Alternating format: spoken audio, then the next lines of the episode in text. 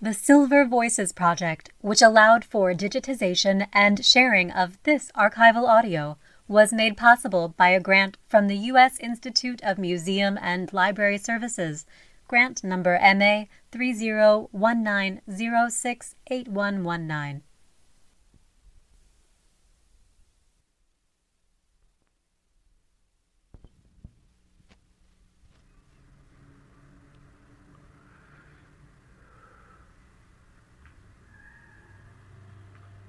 Let's see now.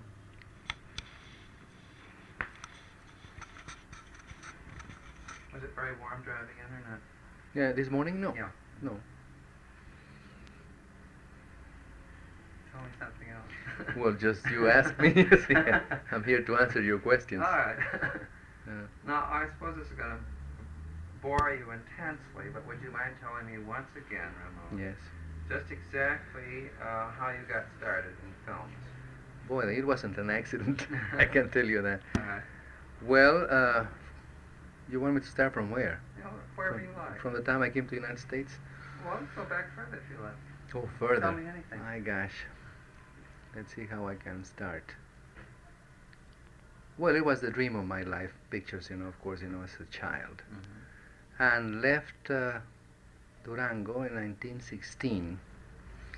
My first attempt uh, wasn't very successful. I uh, was coming uh, with a younger brother of mine. I was 17 then. Mm-hmm. And uh, before we got to Chihuahua, they had been burning down the bridges, the villas, uh, Mhm. villa soldiers, and we had to go back to Durango again.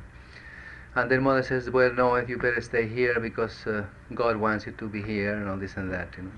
And I said, "Well, maybe He was just testing us. You see, Yeah. I had to just start." And then we came through uh, Piedras Negras.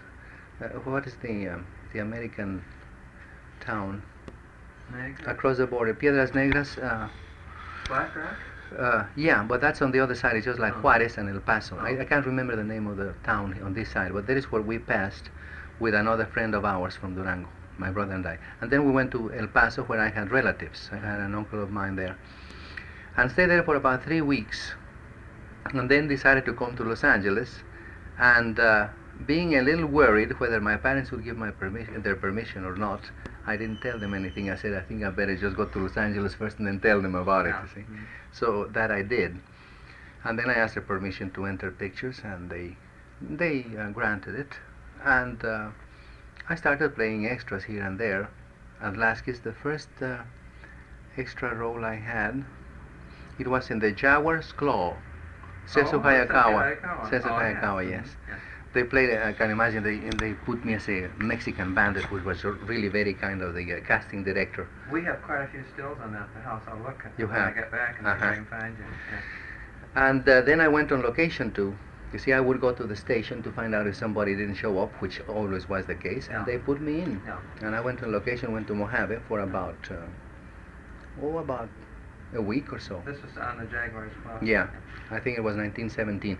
And uh, um, Marshall Neilan directed. hmm And always wanted more or less to show up. And I remember, you know, um, there was a scene where Proceso Hayakawa was throwing the key of the bedroom of the girl, Yeah. and all these bandits, you know, just Uh-huh. got after it. So, uh, in order to just uh, try to attract the attention of the director, I jumped and I acted as if I acted. And, and uh, Marshall says, "Get that kid out!" so I lost the scene. and um 17, and then in 18, I went with the Morgan dancers. I met Marion Morgan here, Yeah. and then of course you know that was during the war, and they was they were afraid of getting you know the young people. Yeah. And being a foreigner, I was a little bit you know a little Yeah. bit uh, longer to uh, be caught.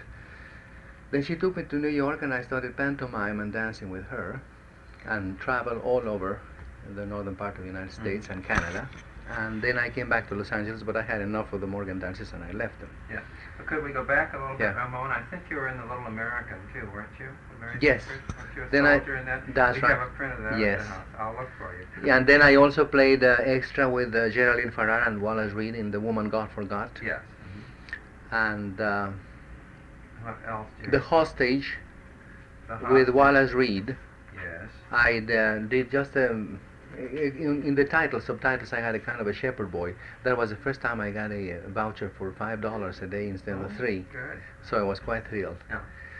And then didn't you do the goat, or was that later? Uh, the goat, yes, just about that time, that I, that was released in September 1918. the goat, 1918. yeah. Yeah. Well, in 19, at the end of 1918 is when I went with the Morgan dancers. Oh, I see. hmm And then in 1919, in June, I left them.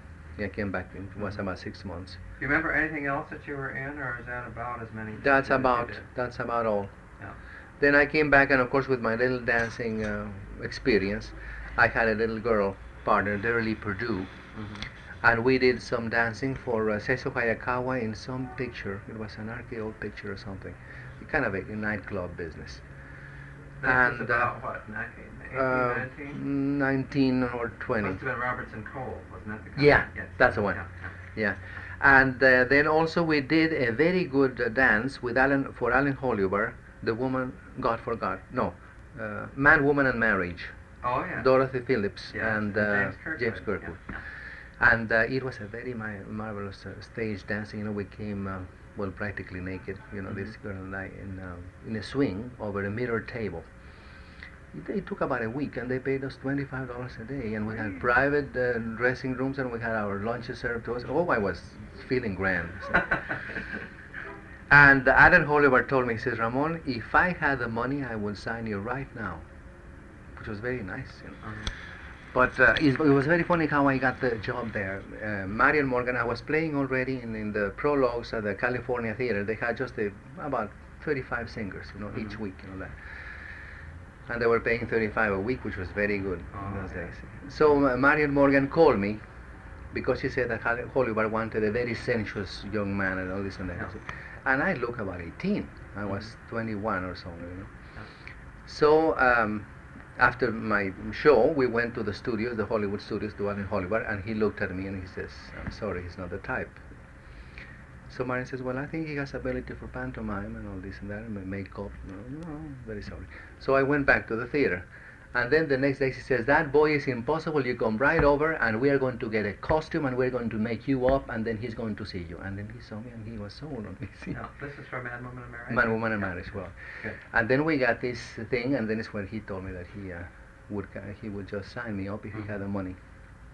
And uh, his assistant director was Harry Bucquet, who uh, later became a director for MGM. He passed away. He was a wonderful man and also very nice to me. How do you spell his name? Uh, B O U C Q E. E T Bucquet, Harry Bucquet. I think he did. Um, he did all this. Um, what was the name of this chap that uh, there was a conscientious objector? I can't remember. Oh, Lew Ayres. Lew Ayres. Yes. He did all the uh, Doctor uh, Kildare, yeah. Kildare, yeah.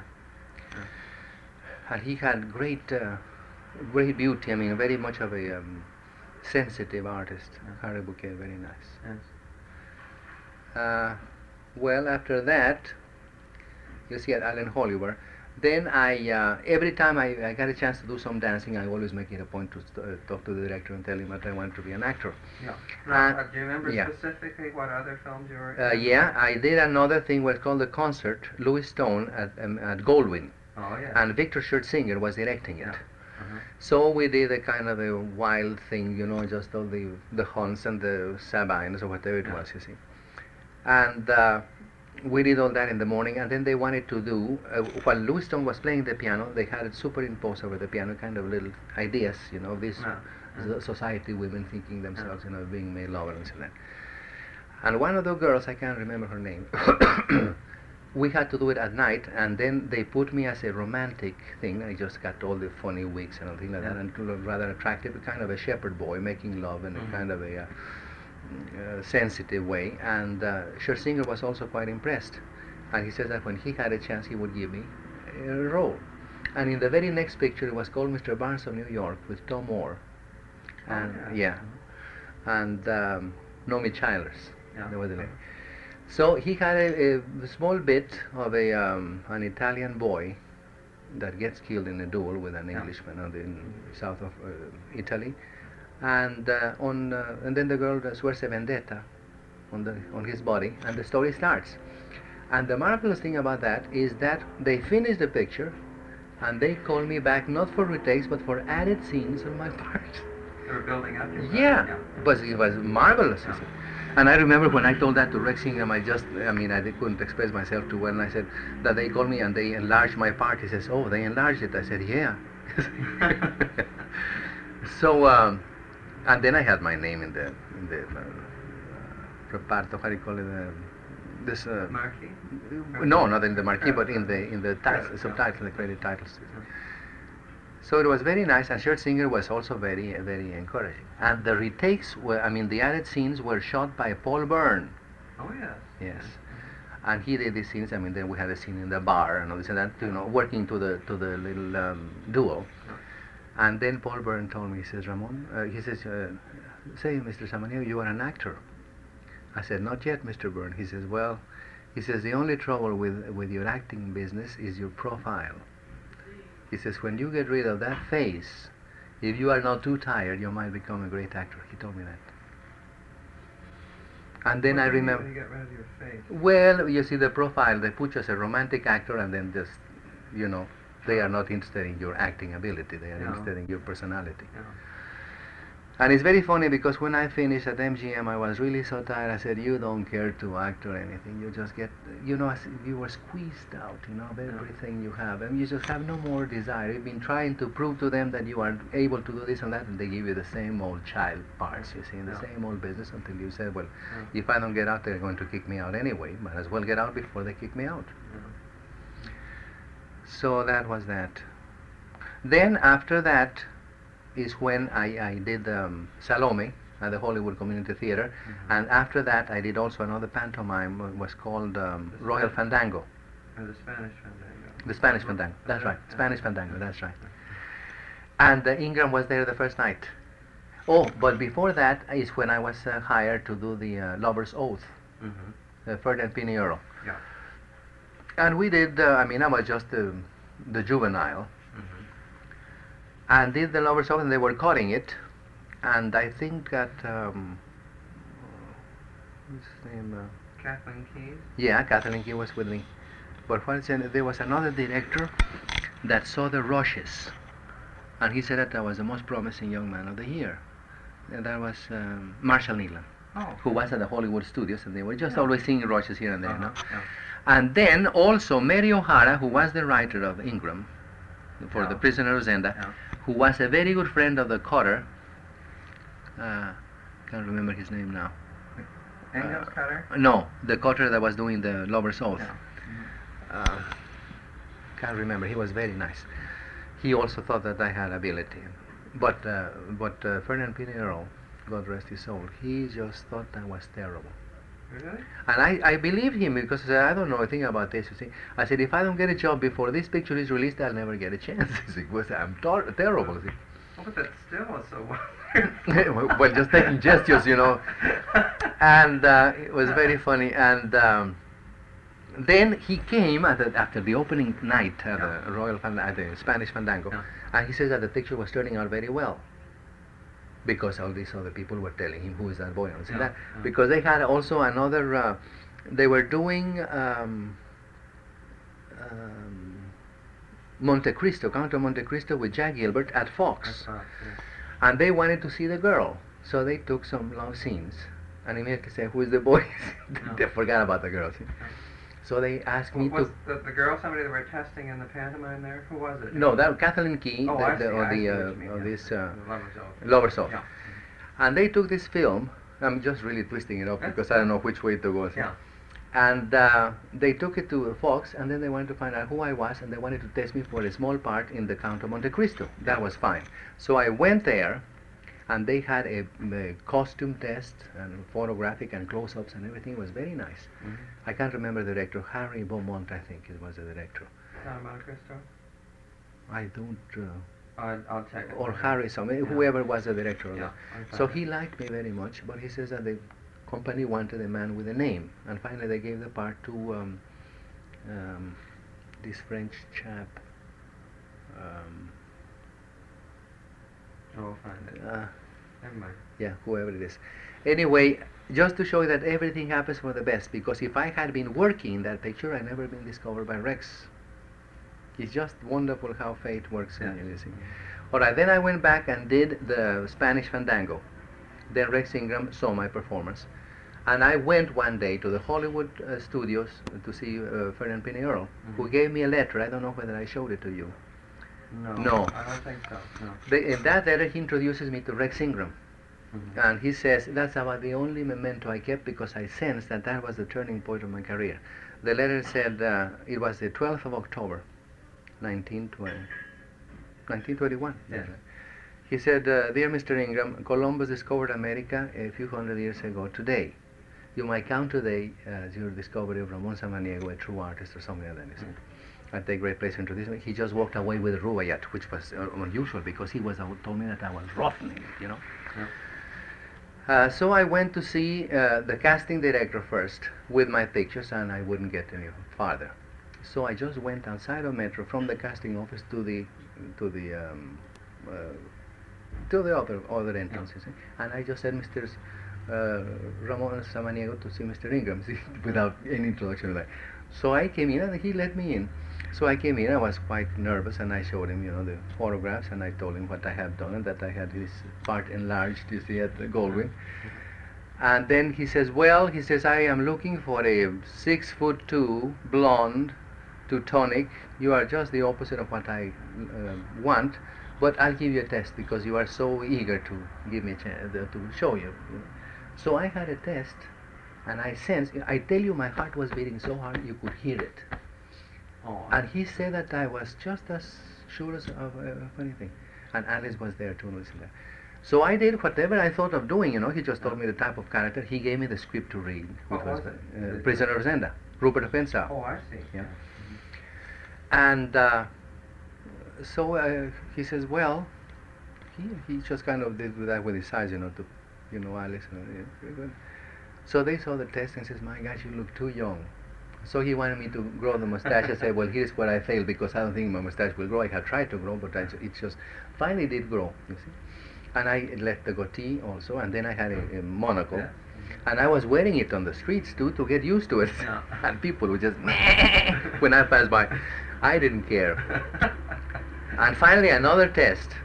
And my gosh, you know, and then he put a little black hairs, you know, then my gosh, finally another test. Yeah. And then I, we just finished the third or fourth test, I think, and he said, you go and see Colonel Ford, the part is yours. Mhm. And then the casting office that had done nothing for me, they wanted me to sign for a few years, you know. I said, nothing doing, I'm signing for just this role and nothing else, you see.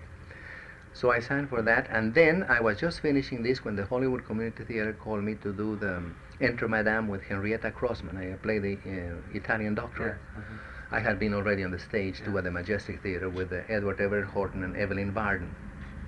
You know, they and did uh, a few, uh, I mean, a few uh, shows and not too big roles, but I was getting along all right.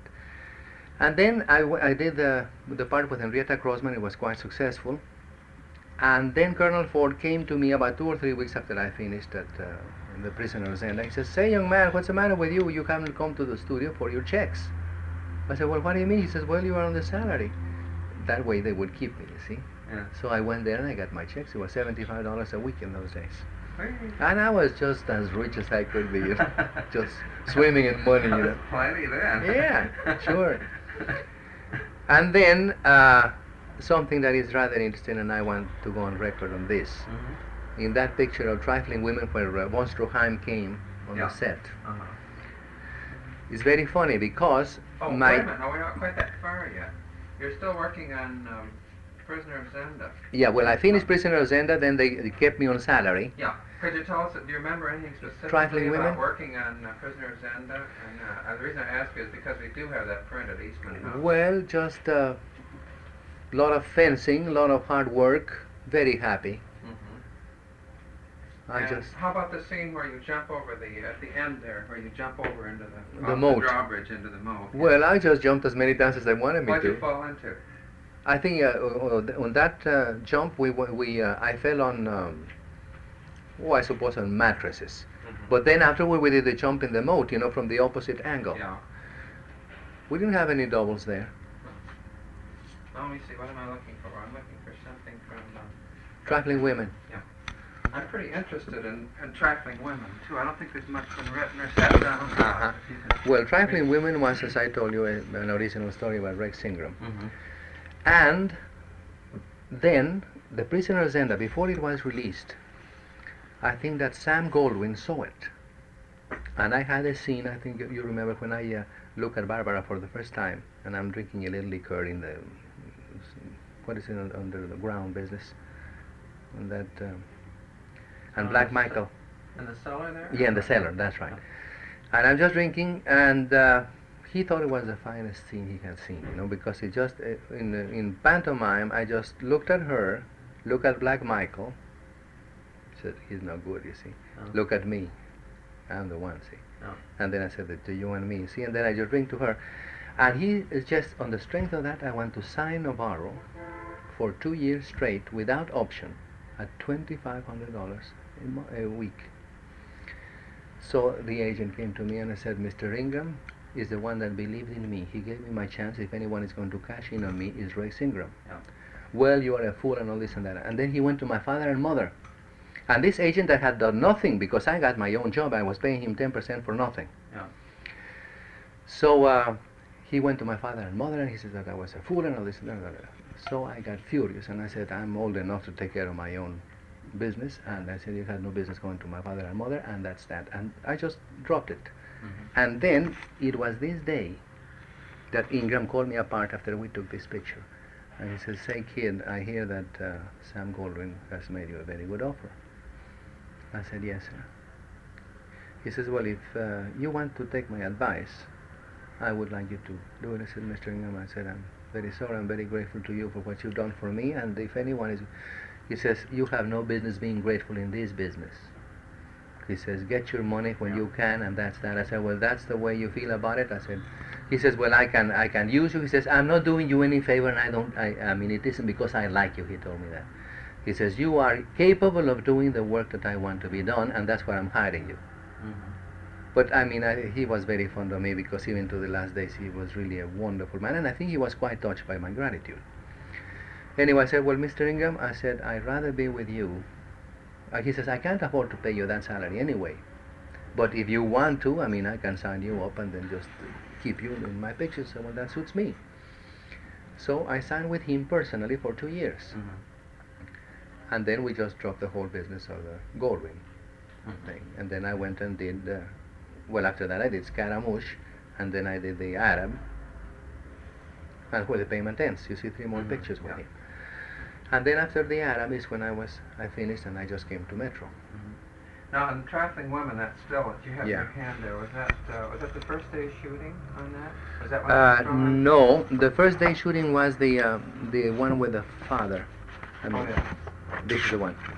That was the first day shooting. Yeah. Is that Connelly there? Yeah, Eddie Connelly. Uh-huh. He was my father, and you see, he had a, a suggestion that Eddie Connelly was in love with Barbara La Marr, who was the old man, and then Lewis Stone, who was a middle-aged man, and then me, who was a young man. Yeah, all three in love with it. That's right. That she had a kind of a wiles to just get everybody. Mm -hmm. What What was the uh, situation where that uh, publicity still was taken with von Stroheim? Did he come visiting? He, he came visiting. They were great admirers of each other. Uh, Yeah. Von Stroheim of Rex and Rex of Von Stroheim. That's very interesting. Yes.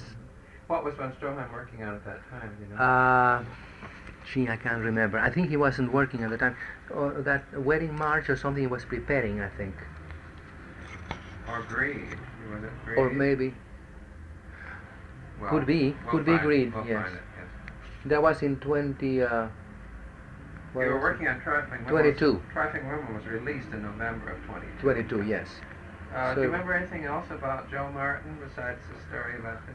Well, no, they were just kept on rehearsing because Ingram, at times, you know, he liked to be. Um, he was a little bit of a uh, nasty guy at times. You know, when you had scenes where you had to slap each other or something, he would keep on taking them until you get furious.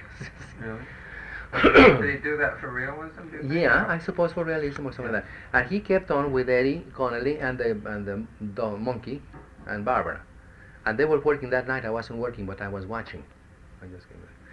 And uh, they people say afterward they had noticed that Joe Brown was getting a little excited Mhm. and very jealous. So uh, they took the scene, and the funny thing is, is they were shooting the scene, and everyone had entirely different version of it. And then when they had developed the film, it wasn't in no time. They said that the, the trainer hadn't jumped immediately because he grabbed. I mean, in the in the um, deftiest way, you know, he just grabbed Joe Connelly like that and pushed him like this. And, and Barbara like just pushed her right back, and of course there was no back to the, the key there, and Barbara just fell right back. And the first thing that Barbara says, "Where are my earrings? My earrings!" Yes. but it was they just couldn't work. Poor Eddie had almost a heart attack. Yeah. Eddie Connelly. Being bitten by Joe. Yeah, well, it's just right here in the between the Yeah. hands. I'm gonna. Or maybe it was his, his thumb or something like that. Yeah. Well, no, he had he had lost one. You see this uh, the hand. He he didn't have one finger. Eddie Connelly. Yes. Oh. And he always he had a very clever way of, of uh, not showing it. you Oh. know, just uh, It isn't noticeable at all. I No. guessed it. No. Isn't that strange? I didn't know that. Uh, let's see. This was the. Oh, you'd worked with Barbara La Marr previously. In yeah, in the Prisoner of Zenda, sure. And she was very grateful to me because I uh, I had made so many tests with Antoinette and Mop and the, all the other girls Mhm. that by the time Barbara came, he says, now he says Ramon, he says you know what I want, just do a little rehearsing there and then we'll just photograph it. Yeah. So I staged the the scene with Barbara, and Barbara says that she owed it to me because I put her at ease and all this and that.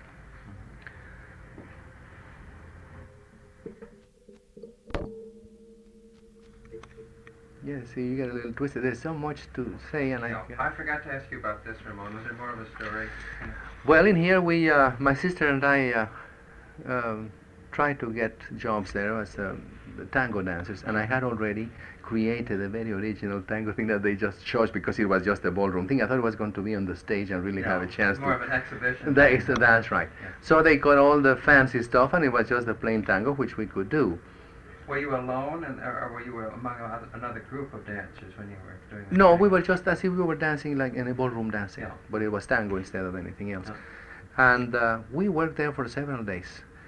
And then Rose Dione had a beautiful speech of La Marseillaise, beautiful. She was really, oh, she would get so excited. I thought it was great acting. Mhm. And then I remember perfectly because even Ingram didn't know about this uh, That still. that still. And I told him when I met him, I said that in the Four Horsemen I played extra, and that there was there was a still where they took you know Valentino one corner and I won the other. So he just went around and, and found it. Then following this, I think that you were, uh, did you say that you were in the uh, a prologue that was written for um, The Conquering Power? Was given Yes. That was we were in Miami Yeah. because Alice and I were already doing where the pavement ends. Mhm. That was in the Well, that was Fall, released in October. March of 23. yeah, but it must have been about October of 22. Mhm.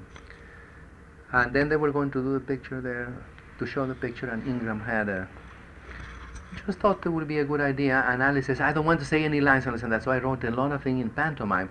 And she thought she thought it was pretty good. Yeah.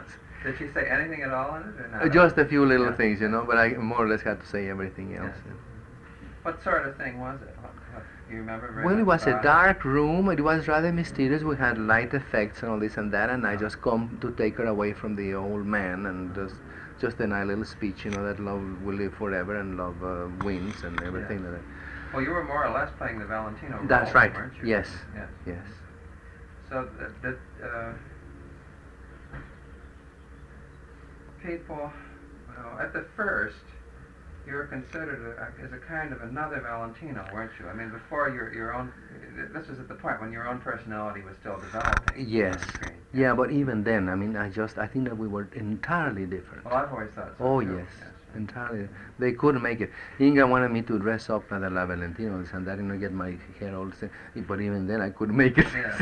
it wasn't in me, you know, just. Uh, Then let me see. Then after Trifling Women, you did uh, Where the Pavement Ends, and you went on location for that. yeah, we went to Miami and then went to Cuba, Mhm. and then went back to New York. We spent that uh, that uh, Christmas there, Mhm. and came back. I don't know. He was already preparing for Scaramouche. That's right. You were. Yeah. Were there very many problems um, on location with uh, Where the Pavement Oh yes, it was so hot. You, the film would just stick to it to a thing like that, you know. The same with our makeups, especially mine. I perspire quite easily, and I remember so in some scenes. I mean, there were little beads of perspiration between. I mean, before the scene was over, and I remember every time we had a subtitle, the property man would come and just with cheesecloth he would just dry me up like that, and then we kept on doing the scene. It was terrible. Uh-huh. Wasn't there a big scene by a waterfall where the, you were washed away? Yeah, did, she, did Alice tell you that? Yes, little Well, that was very funny because uh, everything was ready for it. Yeah.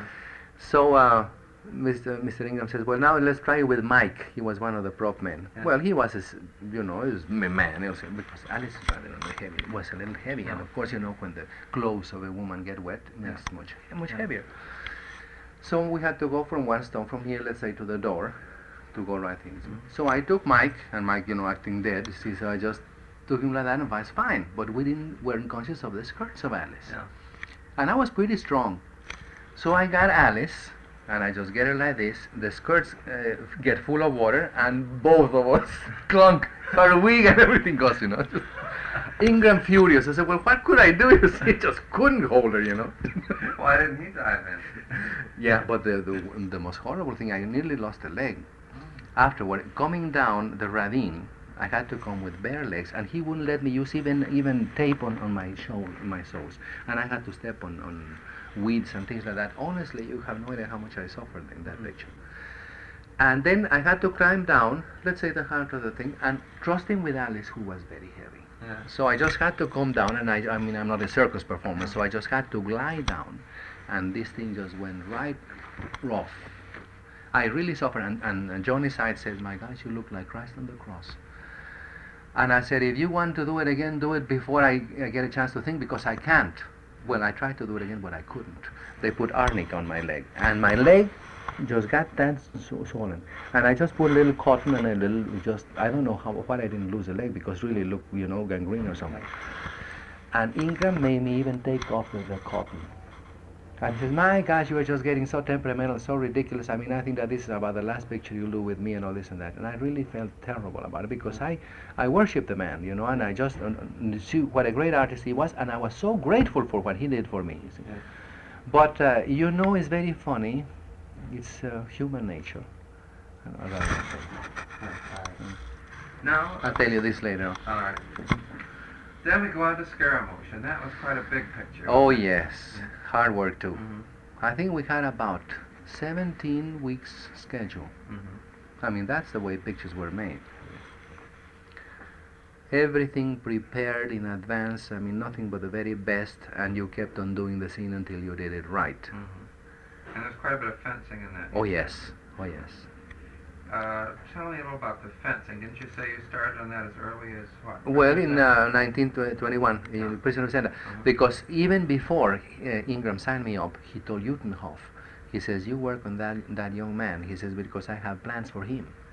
And Uyttenhove would tell me when I would get a little tired, he says, now, if I were you, I would keep on with this because Mr. Ingram has great, great plans for you. Yeah. So I was just more or less uh, realizing that he had things in mind. Yes. and then it was really remarkable because he started becoming uh, quite interested in me, you Yeah. see, to bring me out. And, and, and um, Alice really was remarkable because she was never jealous. I mean, any other woman uh, in, in, in her place Yeah. would have been very jealous and very nasty to me. And I have never in my life seen even a, a, an ugly look from Alice. Mhm. And I'll tell you a little thing. I just jumped now to the Arab that we did in Tunis. Yeah. It was very cute. This is a very cute Well, thing. think of it, too, yeah. And uh, um, Rex's uh, room was here, and then the bathroom, and then Alice's room was over there. And we would get to Rex's room after shooting to okay the stills and this and because I always like to learn how he um, retouched the stills and you know Yeah. where you, your angles and all this and that. I want to learn everything. So I was always right there. And then he just looked at his still and he said, uh, the, oh, the, he says, my gosh, he says, Novarro looks great in this one. But what's happened to Alice's eyes? You know, Alice had her eyes closed because it was too, uh, the sun was too uh, strong for her. Yeah. He said, well, my gosh, he, you know, but Novarro looks great here. Well, I just want to see what I look. I mean, I just thought to me it was exactly the same as many other steels. But to Ingram, you know, you just had to have the foot like this and all this and that. so he said, well, uh, well, can't you do something to open Alice's eye? My gosh, Novarro looks great in this one. See, And Alice was there, you know, combing her hair and Yeah. uh, drinking a little martini. or something. So um, he says, well, it's awfully difficult, Mr. Ingram. He says, well, try, try your best because honestly, no, Novarro looks great in this one. So the next day, the same thing. He's right there. They still come back. Alice having her little martini and combing her hair. Mm. Is that the best you can do? Well, that's the best, Mr. Ingram. So Herbert Howe, uh, who was the publicity man, you know, looks at him and says, "My gosh, it looks like a hole in an Indian blanket." and it's just that. so Alice, you know, combing her hair. Rex, can I see the stills? Yes, honey. You know. Finishes her cocktail. Say, uh, Rex. Yes, honey. Do you, do you ever worry of how I look in the stills? he says, You always look beautiful, dear. Balls. Kept on the thing. oh dear. Let me see. What, there was one other thing I wanted to ask you about Scaramouche. Oh, you were uh, tell us about the uh, the rosette. Oh, yeah. Um, well, Ingram was so meticulous and so uh, remarkable, even in the detail, that he wrote to Paris, to the, um, what do you call it, um, museum of whatever it was, you know, National Museum, uh, Musée National or whatever it is, to see if he could borrow the actual Rosette of Danton, and he did. Mm-hmm. And they took they took only just for close-ups because for the long shots and that, I mean, he wasn't going to lose it, you know, and return it. But what you see in the picture in that uh, insert, the rosette is the real rosette that Danton used in, in the, the French Revolution. Now let me see. It's according to this list here. You must have made a couple of pictures with Fred Niblo right in here, in between. That's right. And the Arab. Yes. Thy name is Woman and the Red Lily. Thy name is Woman and the Red Lily, and then I did Ben Hur after that. But you see, I came that I did the name is Woman before I went to do the Arab, Yeah. which was the last picture I did for Rex. That uh, was uh, with Barbara La Marr. Barbara La Marr. Yes. Yes. Do you remember much about that or not? No, we just worked awfully hard. It was rather a quickie compared to what uh, with the other things because Niblo was working then for Louis B. Mayer and Thalberg. Yeah. They were away from the. Yeah. How about the Red Lily? I think that was reviewed. That Uh, was, the Red Lily was a pretty good picture. Very Yeah, good. yeah. Uh, was it was an unusually good quickie. It was. Uh, I mean, a quickie was five or six weeks. Mhm. Was the, we always do, and the others would be eight to ten. And With Enid Bennett, and I think that the story was by Fred Niblo, and it was a charming little story, very dramatic. Mhm. And uh, Wallace Beery played Was the hero. Did she become a prostitute in that? Yes, was- yes. and I become a thief, and then I meet her again, and then I get furious because I see her that she's, Yeah. but uh, she's waiting for me at the station, and I miss her. It's a, it's a very interesting little thing. Mm-hmm. We leave her little town because the father thinks that I stole the money or something, you know. But it's d- very dramatic and it's uh, poignant. I think she dies in the end, or no, I can't remember. Yes. No, we go back with one Beery Yeah. driving a cart, and we had a bird or something like that. It was rather cute. Yeah. Then came the Arab, and for this one you must have gone on. Uh, We went to Tunis. Yeah. We went to Tunis and we did interiors in France, in Paris. Then after the Arab came back Not, not so quick now. Oh, yeah. What, what more do you remember about working on location? in the Arab Was it great heat was difficult. Yes, is very cold at night, very warm in the daytime, and of course with those very heavy costumes and the wind and the. I mean, um, you know the the uh, desert and also the South Sea Islands are very lovely to look at in pictures. But But you go there and it's entire you lose all that romantic feeling. no. it's a it's a trying thing. Mhm. How about this headdress? Was that uh, That was terrific.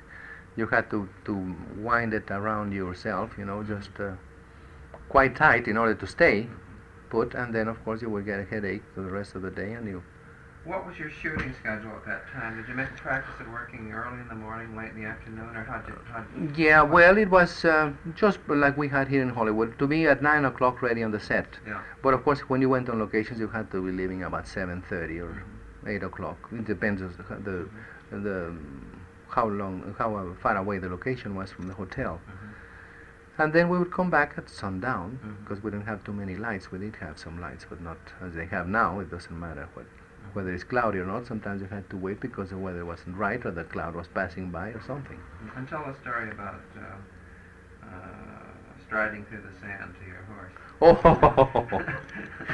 Oh, well, I just was trying to go, go and um, jump on the horse. You know that Ingram told me, uh, and um, my feet would be sinking on the sand, so I just couldn't make too much of a, a show as uh, elegance or. Uh, and Ingram was was um, well was uh, rather disgusted about the whole business. Would he talk to you while the scene was in Yeah. Oh yes. he You, seen the? And well, he just said, "You poor fish. I mean, what's the matter with you?" and all this and that. And I just tried to just walk elegantly over sand, and you can't do it. Finally, I did. I just try my very best, you know, to act as if I just uh, wasn't having a, any problems whatsoever. And um I got to the horse and then put my right foot in the left stirrup, and I couldn't get any farther. and that was that. Now let me see. Now we come to uh, Midshipman. Is that next? that Um, was released in No, let me tell you. Yeah. but then after that, I came back and then did the Red Lily. Yeah. And then, Oh, I see. Yes, I had that out of sequence. and then we went to do Ben Hur. You see, the, I remember one Sunday I was just, I had just finished the Red Lily, and one Sunday noon, Thalberg calls me up. Um, I wanted to come to see me at the studio right away. Mhm. Sunday. So, well, this is the funniest thing. So I went to the studio, and he says, "Would you like to play Ben Hur?" I said, "Well, I'm not crazy." They had already tested everyone in Hollywood, Yeah. you see. So he said, uh, "Well, uh, we want to make a test of you," and I said, "Nothing doing." I said, "You you make a test in a hurry, without the right costumes, without the right photography, and I said, I won't have a chance." I said, "If you want to look at my legs, look at them in where the pavement ends, and the upper part looks better now because I've been exercising it." So you have to take it as it uh, as it is or not, you know. Yeah. Well, he says it's a wonderful role and all this and that, and and um, you leave tomorrow from Pasadena without telling anybody anything, and when you get to New York, Mr. Marcus Loew is going to take you as his guest to vacation in Europe.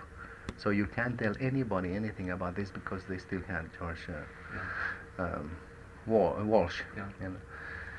So I said, my gosh, you know, tomorrow I had to get makeups and I had to arrange things for my family and that. Well, everything was arranged and I left as per schedule. Mhm.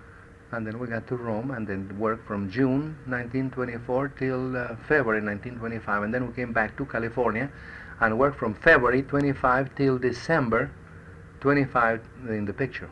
Hmm. It was terrific. It was a year and seven months, and I tell you, I don't know how we, we stood it. Um, the strain been Trouble. It was intense. really terrible.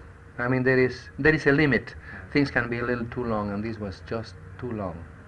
Can, uh, do you remember, Ramon, how much of the uh, Italian footage was retained in the picture? Which are the sections that were done in Italy? um, Did you say that? where the ha- the galley? street, the galley sequence, all the galley sequence, um, the beginning, uh, the long shots of the um, at the beginning of the picture, Mhm. then the um, mm, driving through the streets of my my house, Yes. and then the uh, procession of the of Arrius and all those people, Mhm. and um, that's all. I think it's about one third or less One- that was taken. Less than one third. Yeah. Was shot in All the galley sequence was taken there, Yeah. that's true. Now, was any of the the original footage with when I say original, I mean with Walsh and so on. So was any of that retained? Thrown away. There isn't a single. N- Not frame a single frame. Not a single frame. It was just completely discarded. That's right. Yeah. Why did they decide to do that? Have you any idea? I haven't gotten any idea. Did you ever see any of that? that No, never did. But uh, Niblo told me, he says, if, if anybody wants to start fighting, he says, all I have to do is to show them what they had. It was a mess, I hear. Yeah. Costumes, photography, sets, everything was just ridiculous. I said, I don't know. What happened? I, I don't. I don't know. Because we were doing the Arab in Tunis when they already uh, were starting Ben Hur in, Yeah. in, Mhm. in Rome. What was June Mathis's part in, in all of, in some of these pictures? Was she, was she an important factor in some of them? In my no, she had already left because after the Four Horsemen, I think June Mathis fought with Ingram, or they, they got a disagreement. No. And then I think that he, Valentino, followed June Mathis to uh, Paramount because they were very good friends. Yes. mhm. But I don't know a thing about it. You see, because when I came in, it was already the break had already Mhm. happened. She was with the other company that started. Uh, Yes. Wasn't she? Yeah, and then she took George Walsh as her choice. No. He was uh, he, uh, physically he was a very attractive man, but uh, facially and of course acting he was Yeah. not, not good. Never was much good. Mhm. Then uh, I think you're in Rochester you were telling about uh, the sequence of oh where was it where you were thrown onto the sand so many times. You want to put that down? Oh yes, that was um, when I was on my way to the galleys. Yeah. Um, there is a, we arrived to a minaret or whatever it is, you know, where they had a well. Yeah. And then uh, they everybody just rushes to drink water, and I just rush to it. But then this man picks me by the hair and throws me back. And he did that 36 times because that sequence was being taken in black and white and in Technicolor, and they didn't know which was going to be used because they thought the color was going to rub from the drama and all this and that. And they wanted three perfect takes for each one of them instead of two as we had in all the other pictures because they said it was going to be a great picture and was going to just last, you know, for posterity and all this and that. So they kept on shooting, and I tell you, my hair was just falling out like this, you see. And this assistant director, Al Raboch, who was directing that sequence. Well, let's do it again. I said, nothing doing. I said, out of those 36 scenes, you're going to take your three best and just be happy with it. Yeah. that was- About how much of the picture did uh, Niblo actually direct? Did he direct almost all of it? Well, yes, he did Did uh, um, he the main. Some of it. Yes, yeah. Uh, Christy Cabanne did some of the um, religious type of things, the crucifixion and a lot of things like that. And then Al Raboch did uh, one or two of the important sequences. And then uh, the Breezy race? Eason did all the chariot He race. the whole yes. entire sequence. Yes. That was all done in California, wasn't it? Yes. Mhm. Uh, do you remember how long you worked on that? The chariot race was a good uh, four to six weeks. Four to six weeks. Okay. Yeah, because you see, we had to, we couldn't start before ten o'clock. You see, so the the set of the circus wouldn't, wouldn't throw the shadows on, on Yeah. the arena, and then about three o'clock we would quit three thirty, Mhm. which was wonderful. To me, was that was one of the most pleasant uh, times of the picture. That was such short working hours. That's right. Short working hours, and you see, you had to be so uh, um, so um, careful about the Society of Cruelty to Animals. Oh, I think every half an hour you had to have a rest. Of course, they would put us in the chariot and get close-ups or Oh, something that's like that. thing, yeah. You know, but uh, it was very nice. Was uh, were any horses killed? Yes. They were. Yeah. And how, about how, approximately how many cameras did they have on that? In the spill, because you see, naturally, the uh, Society of Cruelty to Animals wouldn't permit any kind of accident. Mhm.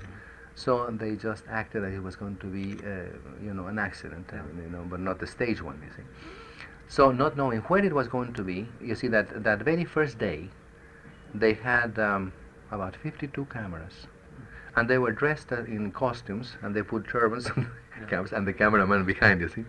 So they had it all over the, the circus, and they gave a certain amount of money to the cowboys. They said to just have a spill somewhere that they could be done, you see. Yeah. So they did it. They more or less told them when it would be. Yeah. Did they have the cameras dressed up? The Yeah, yeah. So that from a distance, it was, That's right. it was another person. Yes, yes.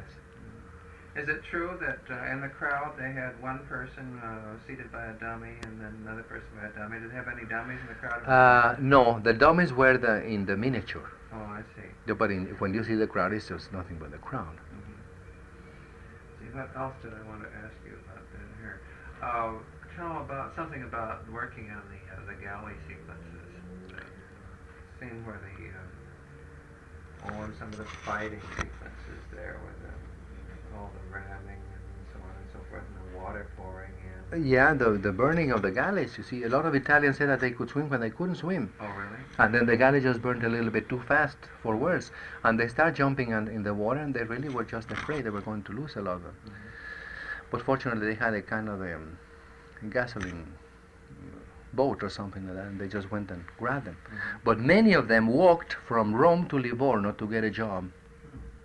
Isn't Just that- terrific, you know, just a work of several days. Did any of them drown there? Or? No, they didn't, fortunately, but they were afraid.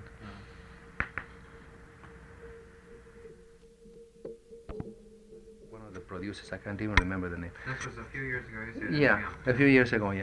And uh, he said, well, why don't you like, would you like to come and see some of your pictures? Maybe once a week, you know, we can run them at night. Mhm. So I said, well, all right. So I went, and they had a list of all the films that I had made. And he said, Ben Hur, to be shown to no one under any circumstances. Why was that? I don't know. And this is a good, this was during the war. Must have been about 43, 44. To be shown to no one. To no one under any circumstances. Because they were planning to, to remake it, you know, they've been doing that for the past 10 years. Yeah. And they try people to just forget all about it and not to have any comparisons. Comparisons are sometimes very damaging. Yes. Well, I don't know what they are going to come out uh, in this thing. I hope I told Sam Zimbalist, I said there is no reason why you shouldn't make a better picture the second time than you did the first. If you really want to. I mean, they have great. Uh, I mean, at the same time that they have great uh, advanced tremendously technically. I think that they would lose something that we had in the silent, which was the suggestion of the presence of divinity. Which you can have it in now because you are the one to hear or see something, and in the others you really suggested it in a very fine way. And I thought it was a very powerful, and to me, that was the reason why Ben Hur was a great picture because, I mean, if you are going, you can have a, uh, um, what do you call it, a spectacle, but not a great picture. Mhm. Because Ben Hur without the spiritual message would be just another spectacle. That's a wonderful sequence in Ben Hur where you break through the crowd and then you stop when you suddenly reach the, the open uh, passageway there and, and the shadow of the cross passes over you. Yes. Very wonderful sequence. Uh, I don't quite fit in the midshipman and a certain young man here. Where did they come in? The midshipman came in between scenes of Ben Hur. oh, I see you worked on it. Yes, it was in June. We went to uh, to um, what is it? Uh, Annapolis. Annapolis. We went to Annapolis and and uh, we had the uh, graduating uh, exercises. Those were shot exactly as they were, Mhm. you know, in the picture, because they were building the theater for us to do the chariot race. Oh, I see. So that was in June, and we did the picture in about six or eight, uh, seven weeks. And John Crawford played extra in that picture. Joan Crawford. John Crawford. Extra. Yeah, I didn't know that. she had a she had a little uh, scene in a in a seat there in the lovers' lane or something. I'll have to look at the stills and see Yeah. if I can find her. Did you know her at all in those? Uh, yeah, I just met her the, then. Mm-hmm. Uh, uh, William Boyd was in that too. Yes. Yeah. Then, uh, then apparently, um, I see that A Lover's Oath is also listed for 1925. Had that been? Uh, let me tell you, Lover's Oath, I did, you see, and, and then uh, then Ingram discovered me and and that. And then they had trouble in uh, litigation. Mm-hmm. It, uh, it was done with private capital. And they just, by the time they just, um, you know, the, what do you call it, solve the thing, the problems or whatever it was, um, then I had become a star. Yeah. And then they decided, instead of having me the juvenile, to make me the star. And they wanted me to uh, to do some added scenes and all this and that. I can remember the cutter. Uh, The what? the cutter that remember the, that that picture that I wanted to tell you. I can remember. He was just coming to me and then he just left again. Anyway, um, then they wanted me. I was already under contract with Metro Mm-hmm.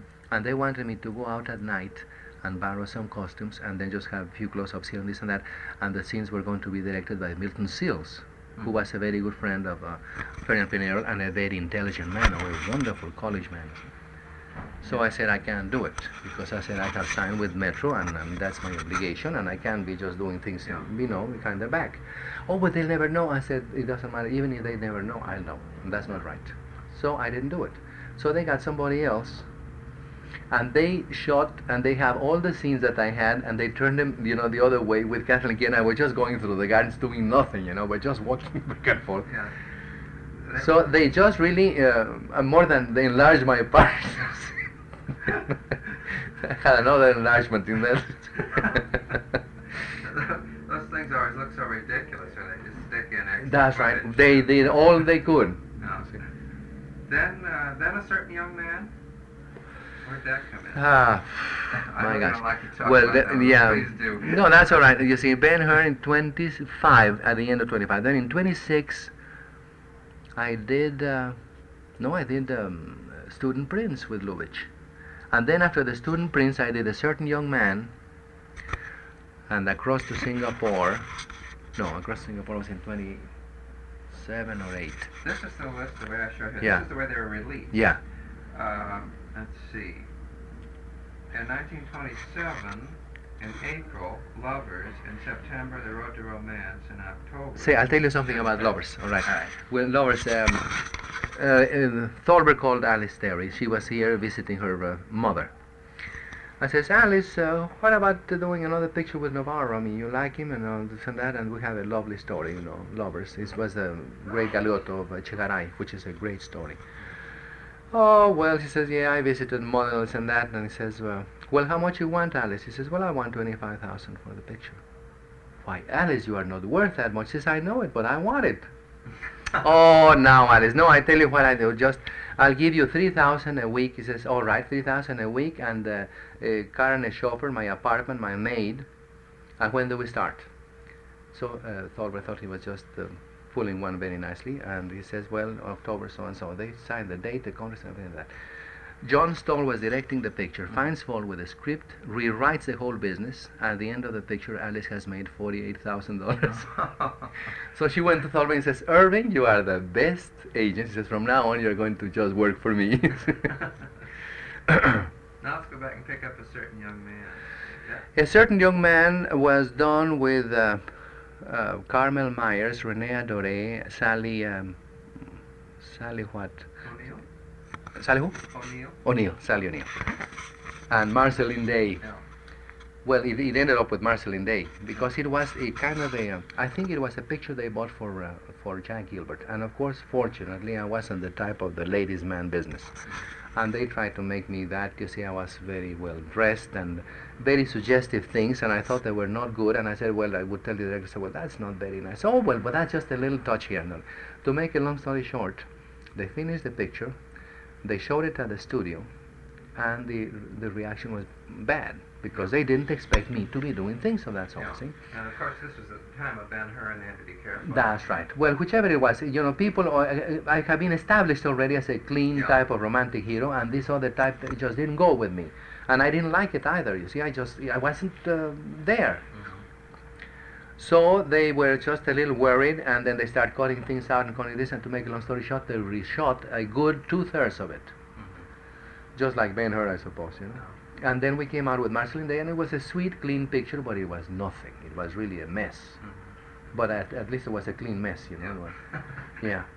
And how about the Road to Romance? The Road to? Romance with Marceline Day. Well, well, that was cute. We did. Uh, R- John Robertson directed, Yes.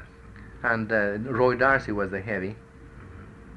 Well, it just inconsequential. Yeah. It was clean little. Now, you must have spent quite a bit of time on the Student Prince, too, didn't you? Mm-hmm. Yeah, it was done beautifully. Tell us something about working with... Uh, Lubitsch, grand, perfect. Really? He taught me a lot. He did? You know, the great, I mean, the great directors, I mean, that really I learned things from. Rex Ingram first, Mm-hmm. then Lubitsch, Yeah. then Murnau, for whom I'd never worked for, but I knew him intimately, and he was a great man. Fred Murnau. I didn't know that. I never worked for him. No, we'll put something down about the tape. Tell, uh, tell, tell about that right now. Uh, Murnau? Yeah. Oh, he yes, was yes. the greatest. He knew his camera better than anybody else. He'd he was, over and he wanted me to. He he did Sunrise. Yeah. You without a subtitle. You've seen the picture, haven't you? Yes, we have it at least once. yes. Just see it. Yes. It was wonderful. And he told me, for instance, you know, something that I'll never forget. He says, Ramon, when you have a dramatic sequence and the drama gets to a certain pitch, then the actor must stop acting because the audience is already right there. You don't have to do anything to bring them because they are there with you. And he said, for instance, in the last laugh, he says the trouble with actors is that they always love to act. They don't know when to stop acting. Yeah. You see. And he had Jannings. So he said, uh, Jannings, you know, when he loses his job and comes back to the apartment, and then the daughter and the husband and all this and that just have no use for him because he loses his uniform and he loses his value. Yeah. You see, he's just an old has-been. You see. Yeah. So he wanted him to come to the apartment and then just slouch on a chair. And he just cried his eyes out. He says, No, Janice," He said, Emil, that's terrible. He says, You mustn't do anything. You are too tired even to cry. I just wanted to be despondent and to be just like that. No, you're wrong. All right, let's do it both ways. You do it your way and you do it my way. Fine. So he did it. They went to the projection room. They saw the scenes. And Jannings got up and kissed Murnau in front of everybody. Hmm. Murnau had a, a knack. Well, he is the one that really made Janet Gaynor. Because when you saw the Seven Heavens, she had already done Sunrise for Murnau, and Murnau taught her everything she knows. And not only that, taught her, advised her in her contracts and all this and that, because I remember once I went to visit Murnau and he was talking with Janet Gaynor. And they stayed for about an hour or so discussing nothing but business. This little girl is a clever businesswoman. With all her little sweet things like that, she's about as tough as nails in business. And I'm very glad. You have to be out Mhm. self-protection. Yes. But women can do much more than we can. You see, you can act tired, you can faint, you can do a lot of things that a woman can very easily do and gets away with. No. And crying business and all this and that, and I can't do it and just get you know all fussed up. We can't do that. Tell more about Murnau. How'd you happen to first meet him? Uh, Murnau was an admirer of mine, and uh, I met him. when I came back from Europe in 28, and from 28 until he passed away, he came back uh, after um, um, Taboo. Yeah. We have taboo at the house. And he had, I had dinner with him in Santa Monica the last Sunday of his life. Mm. And he said, I'm going to San Francisco, then I go to New York, you know, for the opening of Taboo. But I w he was going to see Charlie Norris to do the dramatization of Taboo. And on his way to Santa Barbara. And it's very funny because I was in my house and I had had his uh, secretary, when he went to do Taboo, he says, Ramon, if you want the best secretary in the world, uh, my Frank is, is the one for you and I was going to Europe. So I said, uh, he says, Frank thinks he's going to South Sea Islands with me, but I can't take him because I'm going in my boat and it's just uh, no accommodations for him. so I asked Frank, you know, he was living in Long Beach then, and I said, Mr. Murnau told me that I could uh, approach you and give, offer you a, you know, a job if you want to, because Mr. Murnau doesn't think you are going to go to South Sea Islands. So he went to Europe with me, and he's, he's still a very good friend of mine. He's still in New York, and he is really the finest person that has ever worked for me. Frank Hansen is his name. I'd, I'd like to make a tape with him sometime about Murnau. Do you have his address? Could you Oh my gosh, yes, Yeah. that'd be wonderful. Yes. He can, he can do because he was with Murnau for uh, oh two or three years. I remember when I saw him, and Murnau being a German, you know, he says, Ramon, you just uncanny how Frank can do. He guesses your thoughts. I mean, he knows, for instance, the things you are interested in, and then at night, you know, in my bed, I would have the newspapers, you know, would underline the things about Ruth Chatterton or Florence Barnes, the flyer, or whoever he had heard me sp- speak or talk of. Just the whole thing, and he knows. And the same now. In New York, he ha- he knows everything that is going on and who is what and which. Mm. And when I said, Frank, I want this, he would go and get it for me. It would cost money, but I would get everything I wanted from Frank. Mhm. I never had another person like Frank. Isn't that amazing? Did uh, Murnau want you at all for Sunrise? You know, of course you were. You Not for Sunrise, because I, I met him after Sunrise, and it's very funny because I used to say, uh, "Oh," uh, he says, "Have you seen anything nice?" I would be talking over the phone. I said, "Well, I saw a wonderful picture. Um, I can't remember the title, but it's playing at the Carthay Circle, and we say it was Sunrise." and uh, I mean, he liked George O'Brien, but I mean, he felt that he wasn't an actor. Mhm. And then I said, I, I like to work for you. And then in the Four Devils, he wanted me to do the, the part of the boy. Mhm. And I said, I'll be very glad to give up my trip to Europe and work for Murnau. But Fox didn't want to pay my salary, and MGM didn't want me to to release me to Mhm. let make, so I couldn't do Did it. you ever visit Murnau on the set when he was working? Yes. He was doing um, a big uh, scene with Janet Gaynor in, uh, yeah, in the Four Devils. Four Devils. Yes. When you say that he taught you a good deal, what do you mean? What specifically? Well, I mean that thing when he told me about Yeah. Janice. I mean, he's just talking more or less about acting Mhm. and what to do and all that, and directing too, and cutting. Was he a very articulate person that he, he was Yes. able to speak Yes. freely and easily about, Yes, about these matters? he was very timid socially, Oh, but uh, intimately. I mean, with two or two or three friends. I mean, George O'Brien and Larry Kent and other people that would be there. And uh, we had lots of fun. But he was very, uh, very quiet, mhm. Very quiet. And I would get, for instance, advice. You know, I remember I, I said uh, I had George um, Hurrell, who I, I think I got a job for in, at MGM. He took pictures of me in the costumes when I used to do my little concerts in my little private theater. oh yes. And he took stunning pictures. Oh, he was became a very famous. That's the one. Well, I'll tell you the story because I, I discovered him. And he was a friend of Florence Barnes, who had a house in Laguna, whom I met when I was doing the Road to Romance. Mhm. So uh, we started going and running around, and she knew a lot of flyers. And I used to have lots of uh, very good times with her and all her friends in uh, South Pasadena. She had a house. And um, then I said I want George to take photographs of me because that way I can uh, decide what to pr- publish and what not to publish. Because sometimes at MGM, even when you say I don't want this picture to be published, you would see it published. You know? Yeah. So I wanted to protect myself. Were you given, or, uh, ideally, were you supposed to be given the right to pass on the stills? Yes, supposedly, but at times, you know, they would forget no this and that. And Ingram used to say the best thing is to tear the negative if you Yeah. don't want to be used. Yeah. So I had this set of pictures, and every night I would take just one costume, and we had really stunning photographs. I spent about a thousand dollars in the in the stills. So I went to Murnau for criticisms, and I had about, let's say, about 50 of the really first class, you know. So he looked at them, fine, fine, fine, fine, and chose about five of the 50. I said, oh, Fred, I said, I'm spending a thousand dollars on this. He says, Ramon, that's a very fine studies, photographic studies, but they are not you. He says, whether you like to or not, right now, your value is yourself, not your ability. He says, later on, as an actor, you can. It's a good thing that you are an actor. But he says, your value at present at the box office is you. If you are going to act a Mexican drunk or something like that and nobody knows it's you, then it's, it's not worth anything. And it was a shock, but it was true. He says later on you can start acting if, if you want to and all this and that, but not now. He says right now your acting is is uh, coming in handy. It isn't that you should just discard it, but he says your value is not your acting ability, but just being you the way you are. Did Murnau ever say anything about uh, his experiences in Hollywood? Did he feel, were they satisfying to him or not? Or, No, he was not it was a very happy. time? He was not very happy. Well, he uh, he um, when he did um, Four Devils, Yeah. uh, that was at the time they were just having the last reel. Mhm. They wanted in the first place to make, be happy. He showed it to me privately at the studio, and it was really a Wagnerian tragedy. It was beautiful. Yeah. Then they just they used the last uh, reel and they they in sound. But he quit. You know, he just told his contract and just went to the South Sea Islands.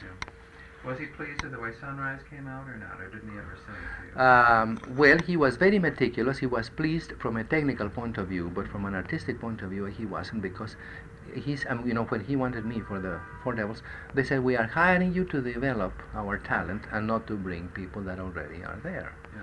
We can't afford to pay those salaries. Mhm.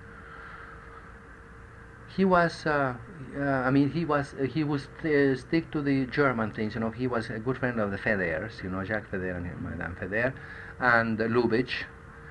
Although the Lubitsch and a certain group of those people were a little jealous of Murnau because Murnau was not uh, Jewish, and um, he had a high uh, grades in Heidelberg and all that. He was a very well-educated man. He was a professor, Mhm.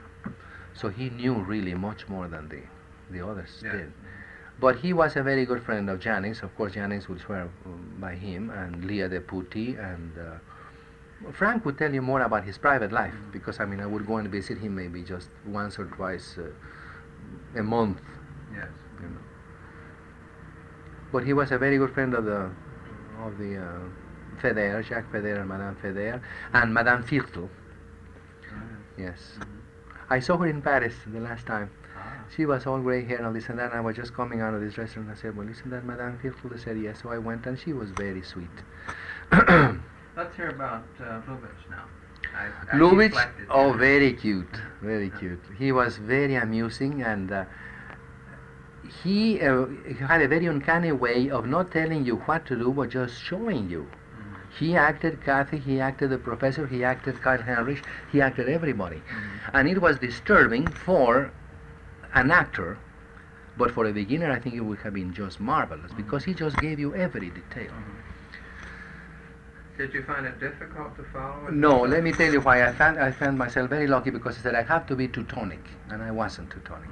So I mean, a kind of a little a smile like that, like Louis, you know, he kind of a round business here and there. I just I always watch for everything of that because I said that helps me tremendously. and he was very happy with uh, with me. I mean, we were very great friends. I would just kid along. In those days, I was always kidding Mhm. doing things, you know, without spoiling a scene, you know. I mean, I would tell the photographer, "Don't shoot. I mean, just just make the sound." And then we were doing a very dramatic scene, and then I would say something silly, and then we would just, "Oh!"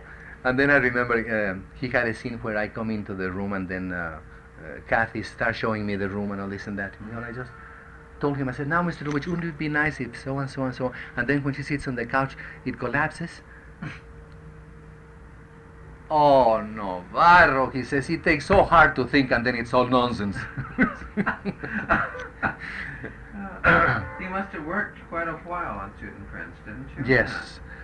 Yeah, we That worked, uh, worked yeah, from uh, April till July or something like that, yeah.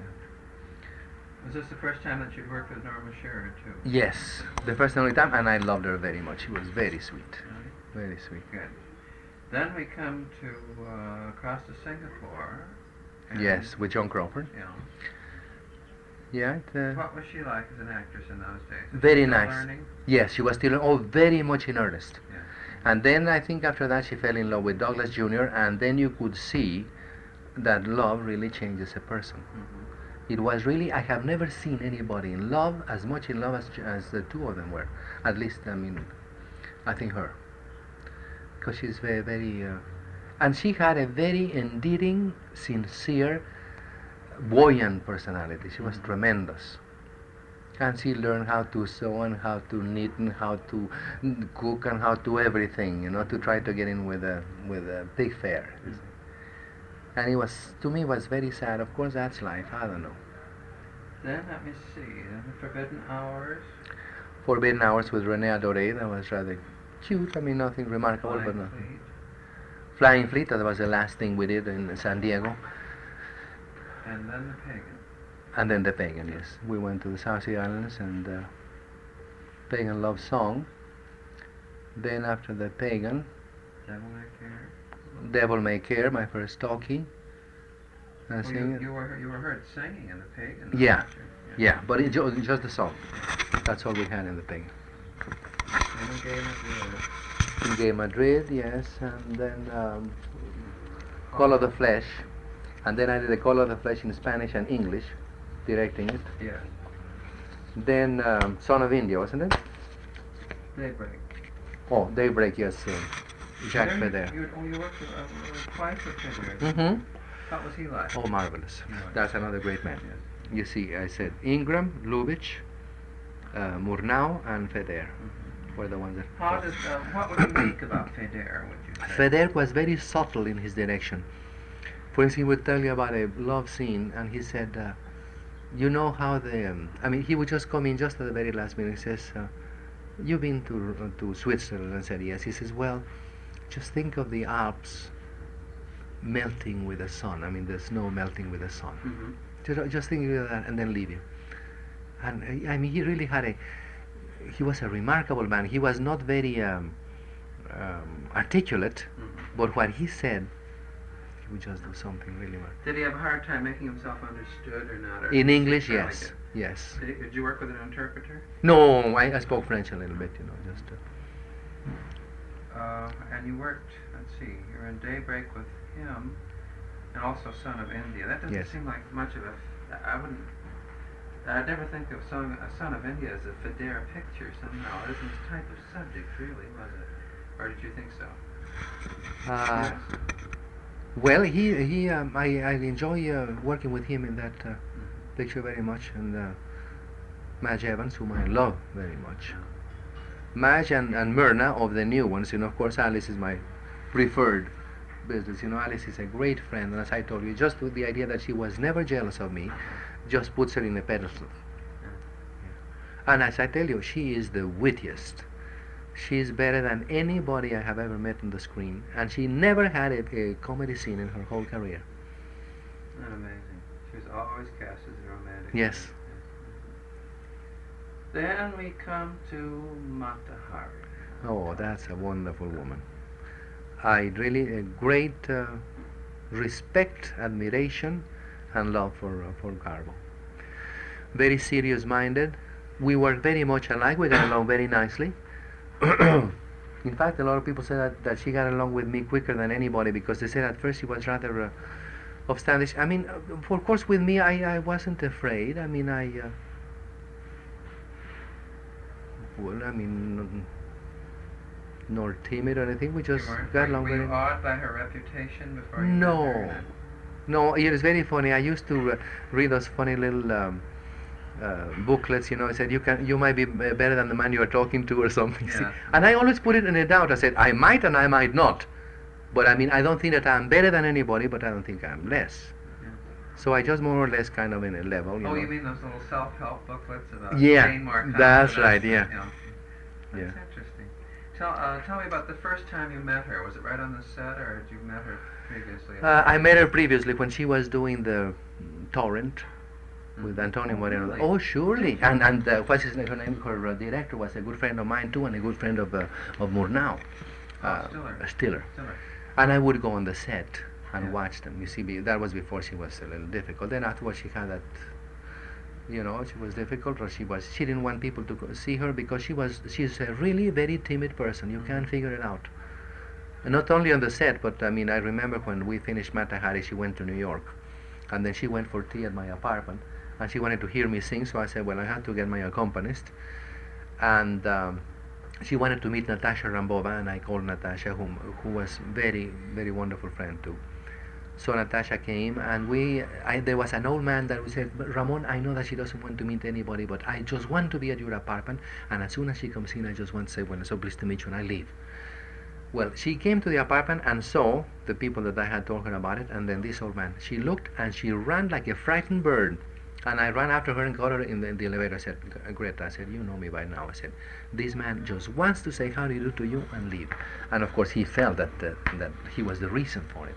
Yes. So he was so timid and he was a charming man. George uh, um, Bar Baker, maybe you heard of him. They were very wealthy people in uh, Park Avenue. They had a, apartment. They always had cocktails on Sunday afternoons, and they had a very fine crowd. And she uh, she would just say decide you know whom was going to have dinner with them, and then just kick everybody out. She says, well now we have to go for dinner. Just he was the funniest thing. she was very fun, very rich, you know, with the jewels all over here. You know. Oh dear, now me see, I've lost my way a little bit. Now, where am I? Oh yes. You're telling about Garbo, and then, uh, do you remember the first day you came on the set? Garbo?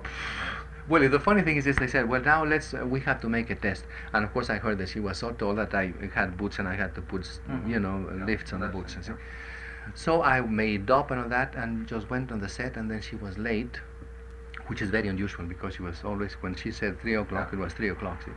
So she came in without uh, makeup or anything like that, and she just looked at me and then stood by me and says, it's all right. No test, nothing. That she went to say. I said, my gosh, if they've known about it, I mean, I had to made up and put the costume and everything like that. And she just went to find the height. Oh. Mm-hmm. And then we, she and I staged our love scenes, you know, before Fitzmaurice came in and said that. And she said, well, now in the last one you sat, and, and in this one I sit, you know. And we got along very nicely. There was never in trouble. And I think she was a very inspiring person to work with. She was very sincere and very subtle.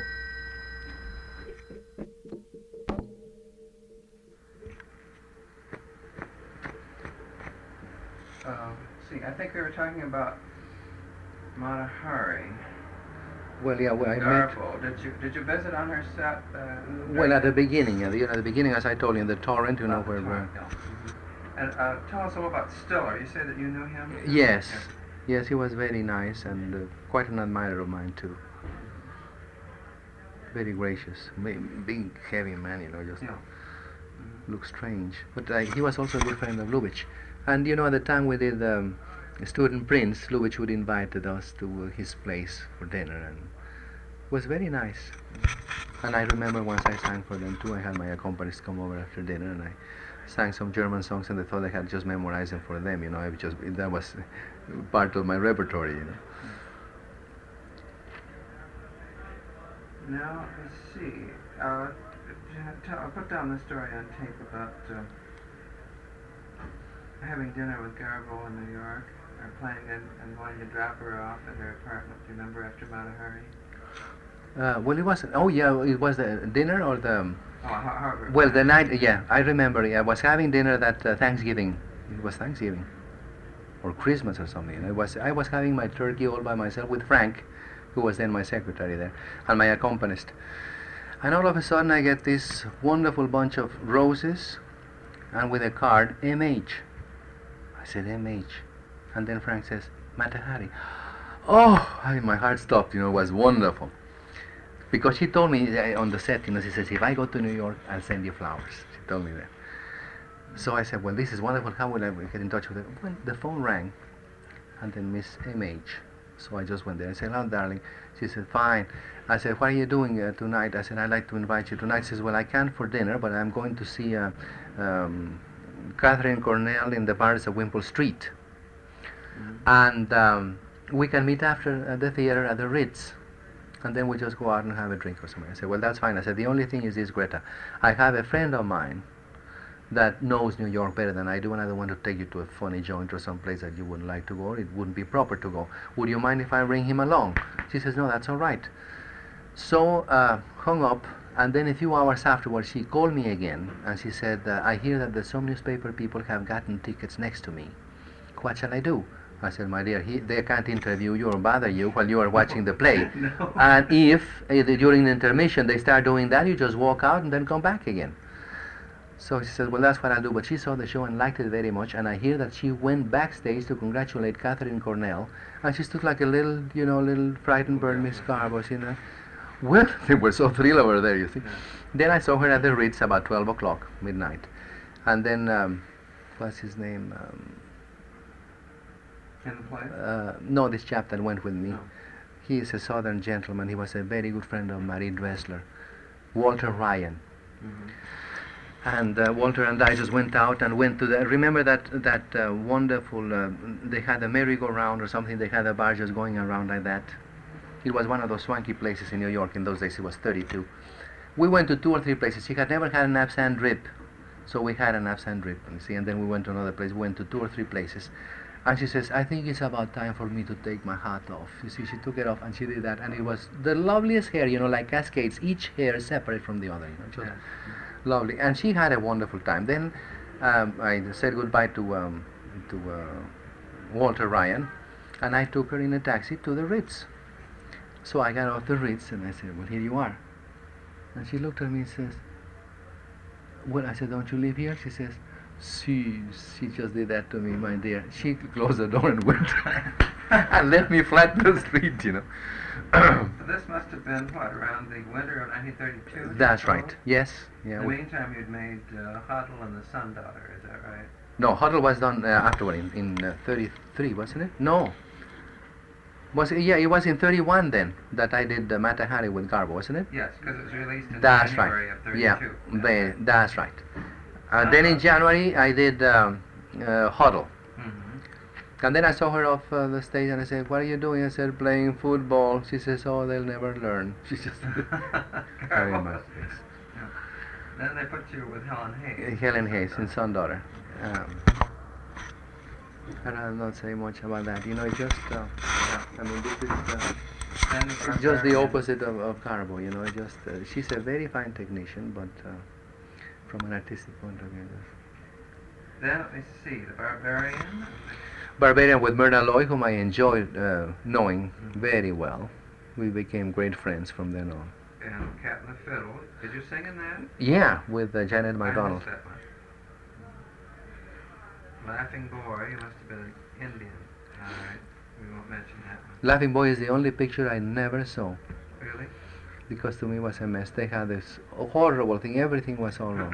Boys, didn't they change their mind about 50 million times? while they were oh, making it? sure, yes. Lupe Velez was very good, but I thought that the story was very bad. And then we had Indians that couldn't speak English. They had to dub their their uh, lines, and you know they had to memorize euphonically. And then they just look at you, and uh, when you finish your line, they would just go and say something without meaning anything. Mhm. It was really disconcerting to work with people like that. Terrible. Then the night is young. The Night is Young with Evelyn Laye, whom I also enjoy very much. Then let's see. And that's that for uh, MGM. Then I quit after The Night is Young. Then you were off the screen for a couple of years and came back the Sheik Steps Out. Yeah, I think that's right. I went to England and I did a personal. what did you do in England? Did you, I did a play that failed. It was called uh, the All the King's Horses, but it was called the Royal Exchange. Mhm. and it wasn't a success, you know. So we just I kept it open for another week to keep the chorus girls and that. Everybody was just. We had been rehearsing for about four months. It was really a terrible thing, and I knew it was going to be a failure. So it wasn't a surprise. I was rather grateful because I got rid of all the contracts. Then from then on, my sister and I did personal appearances all England in uh, and um, Ireland for about six months. What did you do? Just sing? Just sang, Yeah. you know, just a few little things that I did, like I did in New York and Did Paris and enjoy it? At the beginning, yes, and after you get awfully bored. Yeah. The same old business, you know. Just over and over over. that's right. Yeah. I remember, excuse me, seeing you build at the Chicago Theater in a Yes. personal t- uh, appearance. It must have been, um, was it round about that time? 34. 34. Because I did it with the Cat and the Fiddle. You see, I, I had an appearance in New York, Mhm. and I made it a point that I was going to have the Cat and the Fiddle because naturally, if you boost your own value, it's Yeah, pretty good. Sure. So we got that those two, and then I did Washington. But it's terrific because you have four and five shows a day. Yes. You live in the dressing room, and let me tell you, one week in New York, and then without stopping, another week in, in Washington, and then another week in Yeah. Chicago. That's enough. Yeah. I think if you work one week and then lay off another week, it's pretty good. But when you just have to go at midnight and just get your bags and get your costumes pressed and all this and that, and the next day you get uh, on the, to the town and you have interviews, and you're lucky you get just a cold shower before the show, and then you have to go and rehearse. And sometimes they are just holding the audiences at 12 o'clock before they open the theater. It's terrible. Then, uh, let's see, Desperate Adventure, 38. Yeah. We Were Strangers, 49. Well, we were strangers. I like John Huston very much. He's a very subtle director and a very remarkable man. That was uh, John Garfield and Jennifer Jones. yes. And um, And then Bob uh, Mitchum, Bob Mitchum with uh, was called uh, The Big Steal. The Big Steal. Yes, I enjoy that very much, and I think Bob Mitchum is a great actor. And then The Outriders uh, 1950. Yeah, but that was not in 1950. And then I did uh, Crisis with Cary Grant and Jose Ferrer in 1950 also. Which was the last time. Well, summing it all up, what would you say, Ramon? Uh, thank God it's over. yes, sir, I'm enjoying life much more now. It's wonderful, really. I'm very grateful because sometimes I say, well, maybe if I just, if you get a right part, you know, once in a while, to just break the monotony of everything. Yeah. But then uh, you really want to do things right, and people are not interested anymore. You know, just they are lucky. I mean, if you just speak your lines, and I like to rehearse as we with Rex this way, that way, that way, until finally you get it the right way. Mm-hmm. Now you rehearse it only once, any old way. Let's shoot it, Mm-hmm. and that is not satisfying. So I feel that maybe the thing is over and let it go at that. Um, I would like to see if I could find the right play. That would be wonderful because then you really rehearse four, six weeks. And when the curtain rises in New York, you have already done just three or four weeks away from New York, and you know what you're doing. Yeah. But in here, you don't know what you're doing. I, I did television in uh, New York, 51 and 2. Mm-hmm. I tell you, you can have it. I mean, the palms of your hand perspire and that. You know darn well that you haven't rehearsed enough to really feel at home. Mm-hmm. You can't. You are not giving your best. No. It's pretty much of a strain. Yeah. Yes. Yeah, and it's not satisfying. I mean, I like to do things well or not at all. And so thank God it's over. Yes. yes, I'm very, very grateful.